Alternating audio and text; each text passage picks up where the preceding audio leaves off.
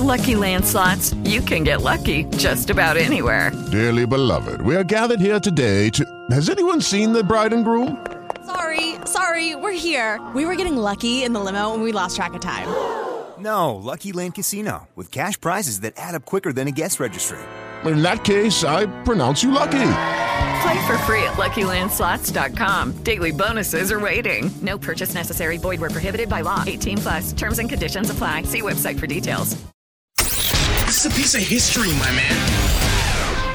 It's this day in rock history with Jimmy the Governor. All right, let's find out what happened on this date in rock history. It was on this date back in 1965. The album Out of Our Heads from the Rolling Stones was certified gold. It would go platinum 24 years later in October of 1989.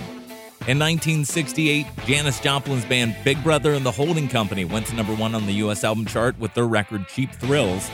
In 1973, Elton John's album Goodbye Yellow Brick Road was first certified gold. On that same day, Genesis released their record Selling England by the Pound. In 1978, Sid Vicious of the Sex Pistols uh, was living at the Chelsea Hotel in New York City. He called the police to say someone had stabbed his girlfriend, Nancy Spungen.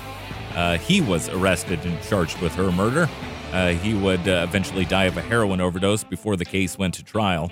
In 1979, Fleetwood Mac released their 12th album, Tusk.